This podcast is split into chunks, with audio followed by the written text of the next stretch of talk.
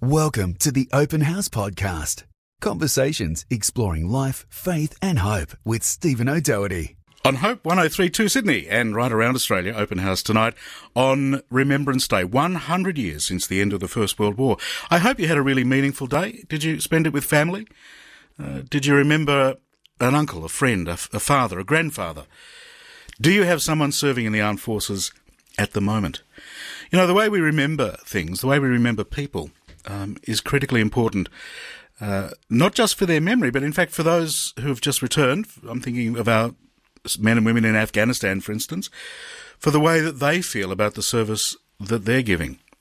Many Australian families have family mementos of war and diary photographs and war medals and uniforms, newspaper clippings and so on. They're all part of the honouring and they provide that important connection, don't they?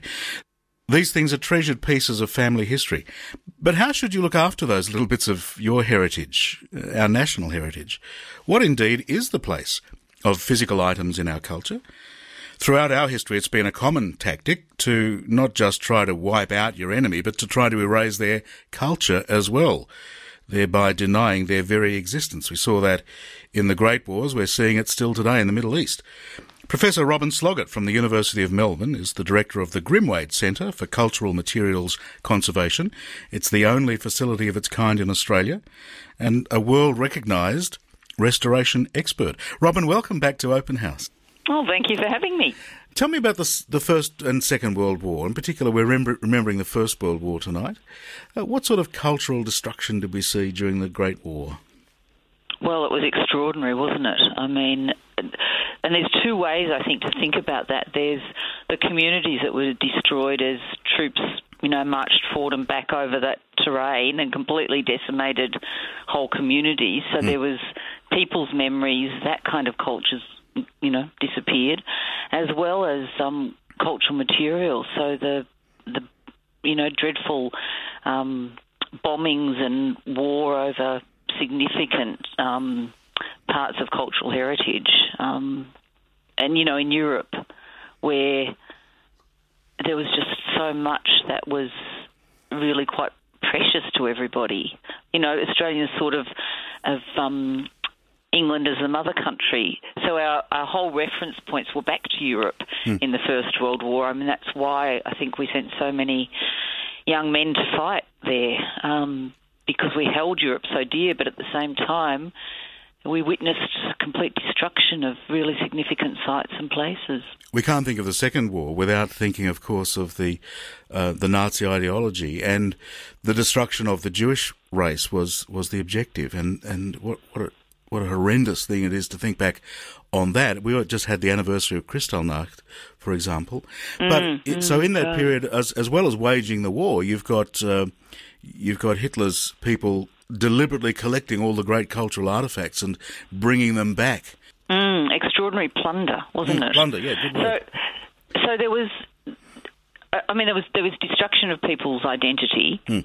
For sure, um, but th- there was two things I think: the plundering, the, the Germans um, certainly wanted to hold this plunder. They knew it was valuable. So things like what they call primitive art, they would destroy. So contemporary um, artists of the time who referenced um, perhaps African sculpture. So they would destroy that kind of art. And of course, they destroyed books. There was a big book burning um, episode that Goebbels um, oh, yeah. stood over mm. in the Opernplatz. And they collected all sorts of material um, and burnt that. I mean, archives as well as books. So that kind of cultural record was very much um, destroyed. But cultural material that belonged to people, um, particularly if it was valuable, that the Germans kept the best records, so it's very clear who got what. That's why the restitution process has been so brilliant because yes. they kept such great archives and kept those works in good condition. Mm. But the other aspect to that, of course, is when they were defeated, that the Allied troops went in, and there was massive bombings and destruction. So in um, where was it, Dresden? Maybe not, but there was a, a, lot of the Lutherans had collected a lot of Australian Indigenous material oh. that was held in Germany, and there was a great collection of tjurungas, which are sacred items, that were completely destroyed by the Allies bombing. So Wow. you know, cuts a number of ways, doesn't it? The, I had no idea. That's re- that's really interesting. Robyn Sloggett is with us. She's from Melbourne University, and she's one of the world's experts in um, conservation and uh, and this whole area of uh, of cultural preservation, I suppose. You've talked about the restitution process, Robyn, and, and how easy it was, but we th- there's a lot of stuff that was never returned. Um, but tragically, for some families, of course, there was effectively no one to return those goods to. Mm, that's right. Yeah, and I, I mean the the cultural material that we have that reflects that is the concentration camp cultural material, isn't it? So Yeah. that's also there's a whole other layer in that. We do work here with the Jewish Holocaust Centre. Oh, do you? Uh, Yeah, and that that's the centre that was um, put together by survivors of the Holocaust because they wanted um, to educate people about the Holocaust and that it existed. You know, from the Holocaust deniers, of course, who argued that it was all a big beat up. And what was inter- what's interesting there with the work we do is the material that is being held by families that you know it might be a button from a, a Holocaust uniform, or it might be a letter that was buried um, when the family had to flee or was taken away, and they buried it and then went back and found it later, or you know, so these little objects have been held by families that by themselves don't seem to be much, but you take them into a place like the Holocaust Centre and then they do oral histories with people about the objects, and then you start to build this really rich history of a group of people that. You know, the Nazis tried to disappear completely. Hmm. So it's just, there's always these little tangible pieces that you can put together. And if you get people talking about it, then those objects start to live and their stories can be combined into the kind of meta narratives of what happened. So, It's interesting how, um, yes, it's interesting how small objects um, can become iconic for something. So, for example, it's often the striped pajamas, it's the small things, isn't it? mm, mm, well, I'll, I'll tell you this story that I just love recounting is one day at the university, the archivist came to see me and said, Oh, we've been given this envelope with a letter, and it was from the families. This would have been mm, late 80s, I guess. And it was a letter that had been written by their brother to his parents. And when we opened it, it had the letter, the family had kept it, and it had poppies from Flanders Fields that he'd pressed and dried. And of course, those poppies have become so symbolic. You know, there's the great John McCrae poem about fields of Flanders, um, and then the story of how th- those poppies became um, part of the fundraising for returned soldiers. And you know, the war memorials now has got I forget how 250,000 knitted and crocheted poppies on the front of it. Yes, So and you can just imagine the 400,000 were done, and they're selling them. They're dismounting that exhibition tomorrow, and um, Oh, they're selling the poppies 400,000. for legacy. It's extraordinary, isn't it? So anyway, so I opened it, and here's these poppies that were directly from Flanders Fields. So, you know, that, and that had been held by that family for all that time. Well, what became of those poppies, Robyn? They're they're in the university archives, so we very carefully mounted them, took them out of the envelope, and mounted them in a protective um, environment so they wouldn't deteriorate. Being kept in the dark so they don't Mm. fade. But um, just the most palpable feeling to look at them. Got no I can't idea. imagine what that was like when you opened that book. Mm. Robyn, so that brings us to the next issue, which is that around Australia there are many, many families who have these small perhaps, but absolutely significant little treasures. What should they be doing with those? Well, the first thing is to identify them. So document them. You know, if you've got something that um, relates to, I'm thinking for older people, maybe your father or your uncle or your grandfather's ob- object that they brought back, or grandmother or great aunt, you know, too. I mean, if you remember the story, then write that down. Hmm. So that when that object gets passed to the next generation, the story can go with it. I think that's absolutely critical hmm. because objects by themselves become disassociated. And the reason that they've been held in families is because they've had a story that meant something to somebody. So if you lose the story, you lose so much of the value of that object. Hmm. So that's that's part of the conservation of it. That's the intangible part. But then the tangible part is to make sure that it's not under, you know, if it's a letter, it's not under the bed where the silverfish will get it, or if it's a uniform, that it's, you know, kept away from moths and, you know, those basic first first aid kind of um, housekeeping aspects, which everybody knows. It's hardly rocket science. You don't need to be a conservative to understand that kind of thing.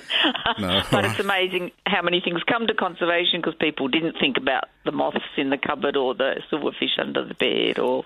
Okay, I get that. But then, so then, when um, is there a time when it's right to hand that over, or um, and indeed, are museums open to that? Like pe- people often say, we've got this special thing that belonged to Uncle Harry or whatever, and the museum um, might say, well, we've actually got a lot of those buttons from the tunics of soldiers. Yeah, see, I, I have a very particular take on this, and it is that I think um, these things mean something to families and people. They relate to people. So to take them into an institution where they might be able to be looked after much more effectively, but they become detached from what they are, why they're there. Um, there was a debate last year, I think, where some of the colours, the regimental colours, there was a debate about whether they should be handed over to the RSL because there was very few people from that regiment alive anymore. Um, and it was, a, you know, the local regiments. So those regiments were formed in districts and marched through the district, and people came from the districts. And that's kind of an interesting debate because now the children and grandchildren and great grandchildren of, the, of those people who are part of that regiment have the colours and march with I the colours. If they go to the RSL, then do you start to break down all of that tradition and ongoing intergenerational take up of those Well, that traditions? is interesting. What you're saying is then that the rich history belongs to a family and should stay in a family.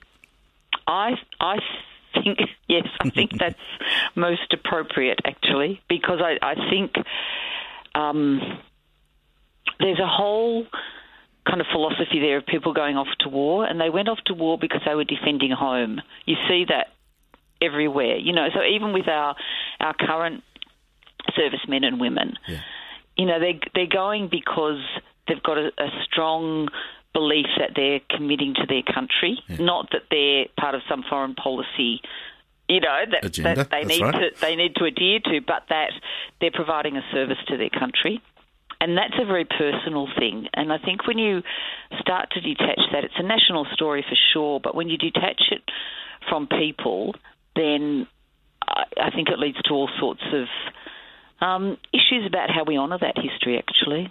You'll be interested to know that uh, we were speaking with Brendan Nelson for this program.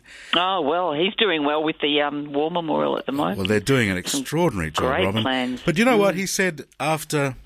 Firstly, why was he interested in all of this stuff? When he was a GP in Tasmania, uh, he would go into houses, and every house had the same picture of the relative that he had in his house, where his he had some relatives who served. It was the same picture, it's that classic uh, AIF picture, you know, or whatever force it was, all looking out. And he started to realise the impact on a generation and the recurring impact on families of the service, just by the, the number of different things that were all the same but personal, you know. And secondly, he said that he he's come to understand that um, the most important part of remembering, or the most important reason, all, all of this, this commemoration, he says, just uh, wraps up into the single word love. It's about love. Mm, it's interesting, isn't it? It's wonderful.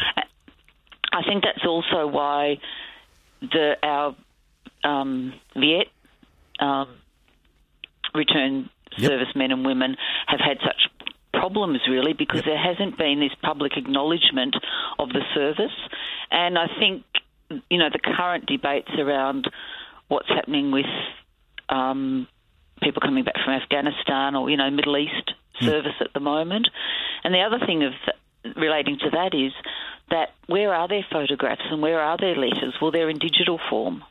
So is that history just going to disappear? Because families will keep it for a while in digital form, but then the software package changes and they forget to upgrade or they've got a different kind of computer or and suddenly it's not accessible to them.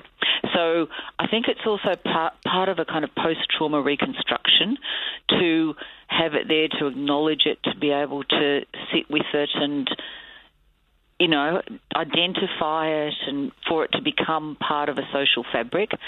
And I do think it's interesting with our current returned servicemen and women that that tangible cultural material framework is very tenuous. And I, I think it feeds into the, the current kind of issues we've got with um, post traumatic stress, actually. What a wonderful insight. Well, Robyn, it's always good speaking with you. I want to thank you so much for what you do and thank you for speaking to us again on Open House. Great, yeah. great funny. I, I love chatting to you. It's fabulous. Thank you, Robyn. Robyn Sloggett from Melbourne University and the Grimwade Centre for Conservation, a world expert in conservation. Can you imagine being the person who found that? Can you imagine finding those poppies in in the uh, in the letter that was opened? Poppies from Flanders Field itself. And you know that John McCrae poem? I hope you do. In Flanders fields the poppies blow between the crosses, row on row, that mark our place. And in the sky the larks, still bravely singing, fly scarce heard amid the guns below. We are the dead. Short days ago we lived, felt dawn, saw sunset glow, loved and were loved, and now we lie in Flanders Fields. Well, yes, indeed. You can Google the rest of that. It's a beautiful poem. Discover more Open House podcasts at openhousecommunity.com.au.